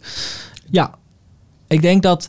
Want zij heeft op een gegeven moment gewoon een keuze gemaakt. Oké, okay, ik ga beste zangers doen. En op haar profiel werden ook die covers ge, gereleased in het Nederlands. En ja, ineens valt dan alles samen, weet je wel. Want op haar social media posten daarover in het Nederlands. Op tv is ze in het Nederlands. En ze heeft liedjes in het Nederlands. Dus iedereen in Nederland die denkt, dit is interessant. Die kan in één keer...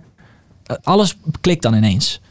Dus ja. dan, dan, dan staat alles open om zeg maar te groeien. Alleen dan...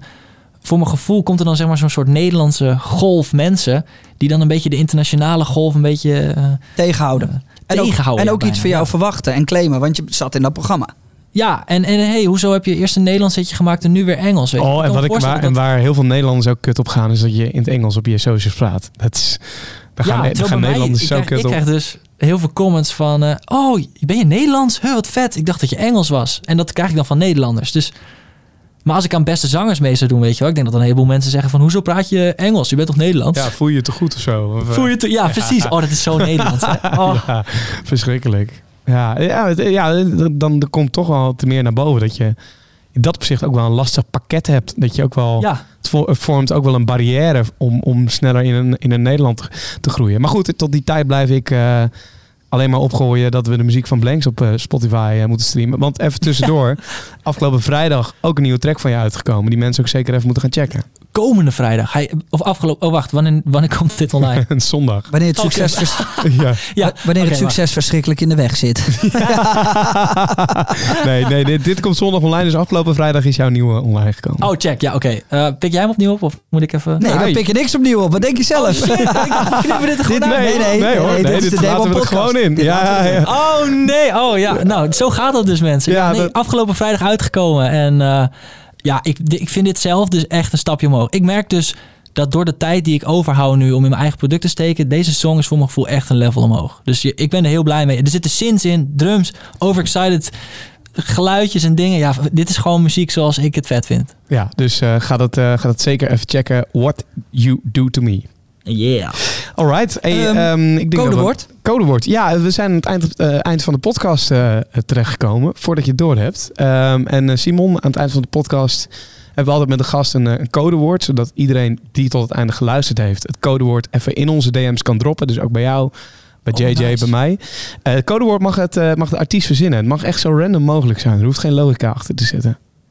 Oh, oké. Okay, dit vind ik leuk. Um, laat me even rondkijken. Ik heb wel een cool idee hier. Um, uh,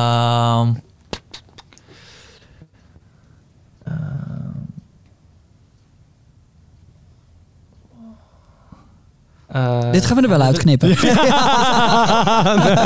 hey, ja, ik zit er allemaal heen. Ik zie allemaal ideeën. Ik denk, oh, is dit leuk genoeg? Is dit leuk genoeg? Uh, ik zou zeggen uh, Beatles beker.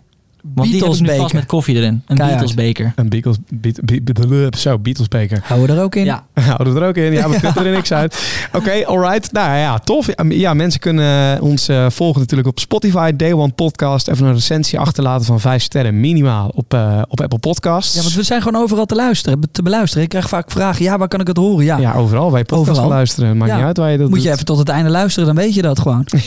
ja, ja dus, uh, dus dat even checken. Heb jij nog wat toe te voegen? Nee, ja, we hebben tegenwoordig een Discord. Uh, daar kun je gewoon heen. Uh, Day One Discord. Dus dat is hartstikke leuk. Die zijn we nu gestart. En, um, op ja, Club... mensen kunnen daar alleen niet op zoeken. Dus dat moet je hier wel even delen online. Een invite linkje en zo. Precies, gewoon even naar onze socials gaan. Daar kan je het uh, vanzelf vinden. En um, ja, we zitten op Clubhouse. Dus dat is ook heel leuk. Daar gaan we praten over ondernemen. Nog meer dingen. Het is gewoon net wat simpeler dan hier. Um, dus uh, daar gaan we ons meer in verdiepen. We gaan het allemaal wel zien. Clubhouse, ja. Ben je ook te vinden, hè, Simon? Ja, ja. Sinds, sinds een week. Ik vind het echt super interessant. Het is echt heel leuk. Leuk. Jordi? Ja, ik wilde zeggen, ik vind het heel irritant. Dat is dat? Een ongelooflijk uh, ongegeneerde uh, zelfpromo. Oh. Ik zit op, op twintig komma acht duizend volgers. Ik wil graag naar oh. eenentwintigduizend. Dus, ja, hey, echt? Ga je dat hier doen? Volg op Instagram? Me nog niet? Op Instagram. Jordi Warnes. Precies. Nou, dus zo sluiten we af. Dankjewel. Ik krijg zo meteen een factuur, ja? Ja. Oh, oké. Okay. Hey Simon, dankjewel. Ik wens je heel veel succes. En uh, blij dat uh, afgelopen vrijdag je, je nieuwe hit is uitgekomen. Dankjewel voor de invite. Ik heb echt genoten, jongens. Fijne, fijne dag. Later, dit was de Day One Podcast, dames en heren. Vergeet ons niet te volgen. Mocht je er wat van vinden, laat even een reactie achter op... Spot, uh, Apple Podcast. Oh, jammer, deze had je zo af kunnen maken. Apple Podcast, laten we er ook gewoon in. Yo. Buitengewoon absurd. Je merkt, ik geen reet aan vind in deze aflevering. Eerlijk. Tabé. Tabé.